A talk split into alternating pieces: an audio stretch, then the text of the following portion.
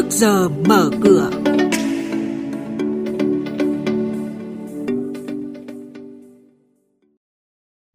Thưa quý vị, thưa các bạn, 57 mã chứng khoán ở sàn niêm yết thành phố Hồ Chí Minh không đủ điều kiện giao dịch ký quỹ trong quý 3 này. Biến động lớn đến 10% về tỷ lệ sở hữu của cổ đông nội bộ, công ty cổ phần Gemadef, mã chứng khoán GMD và những thông tin đáng chú ý khác sẽ được biên tập viên Xuân Lan và Thành Trung cập nhật đến quý vị và các bạn ngay sau đây. Thưa quý vị và các bạn, sáng qua sản phẩm phái sinh mới là hợp đồng tương lai trái phiếu chính phủ đã chính thức ra mắt và được giao dịch tại Sở Giao dịch Chứng khoán Hà Nội. Đây là sự kiện đánh dấu bước phát triển mới của thị trường chứng khoán nước ta, nhất là ở phân khúc thị trường bậc cao là phái sinh chứng khoán. Sau sản phẩm chứng quyền có bảo đảm ra mắt vào tuần trước, thì hợp đồng tương lai trái phiếu chính phủ ra mắt trong tuần này đã góp phần từng bước cung cấp đầy đủ sản phẩm phục vụ nhu cầu đầu tư và phòng vệ rủi ro cho nhà đầu tư. Thứ trưởng Bộ Tài chính Huỳnh Quang Hải nhấn mạnh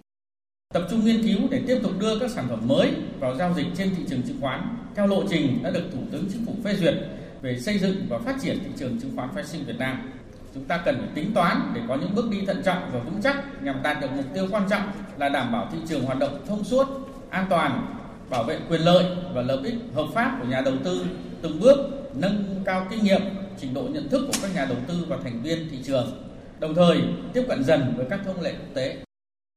Thông tin đáng chú ý với các nhà đầu tư, Sở giao dịch chứng khoán Thành phố Hồ Chí Minh vừa công bố danh sách 57 mã chứng khoán không đủ điều kiện giao dịch ký quỹ trong quý 3 này.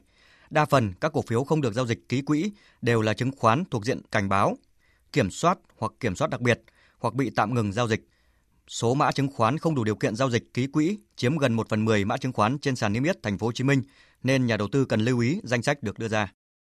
Công bố thông tin mới đây của công ty cổ phần Gemadep, mã chứng khoán là GMD, cho biết công ty trách nhiệm hữu hạn SSG Consulting Việt Nam là tổ chức có liên quan đến một thành viên hội đồng quản trị GMD đã đăng ký mua vào gần 30 triệu cổ phiếu GMD, theo đó nâng tỷ lệ sở hữu từ 0% lên 10%. Giao dịch dự kiến thực hiện từ ngày hôm nay đến ngày 2 tháng 8.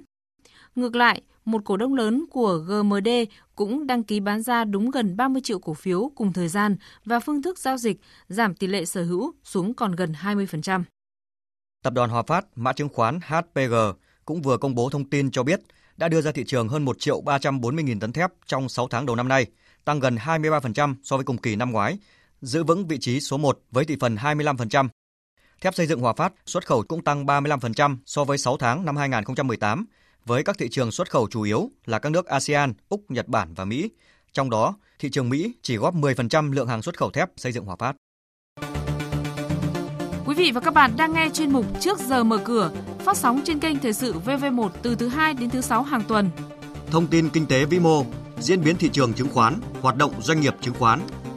Trao đổi nhận định của các chuyên gia với góc nhìn chuyên sâu, cơ hội đầu tư trên thị trường chứng khoán được cập nhật nhanh trong Trước giờ mở cửa. Xin chuyển sang thông tin về diễn biến giao dịch trên thị trường chứng khoán. Phiên tăng điểm bùng nổ hôm qua đúng là mưa rào, ngày nắng hạn đã giải tỏa sự ức chế chờ đợi suốt hơn một tháng qua và giúp thị trường xác lập được đà tăng đột phá, thoát ra khỏi vùng đi ngang kéo dài và ngay lập tức tiền đổ vào thị trường tăng vọt.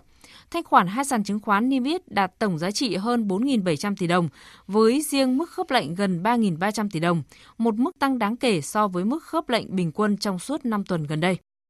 tăng tới 12 điểm khi đóng cửa giao dịch hôm qua. VN Index sẽ mở cửa thị trường hôm nay từ 973 điểm, còn HNX Index bắt đầu từ 104,3 điểm và Upcom Index là 55,5 điểm. Theo nhận định của các chuyên gia chứng khoán, việc VN Index đột phá thành công ra khỏi vùng tích lũy là dấu hiệu tích cực cho giai đoạn tới.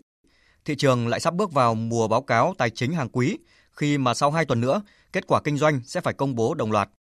có doanh nghiệp đã bắt đầu tiết lộ thông tin và dòng tiền thông minh đang phản ứng sớm với các cổ phiếu đầu tàu blue chip. Do đó, các nhà đầu tư nên cân nhắc trong đợt hưng phấn sắp tới trên thị trường chứng khoán. Xin được cảm ơn các biên tập viên Xuân Lan và Thành Trung với những thông tin đáng chú ý vừa rồi về thị trường chứng khoán.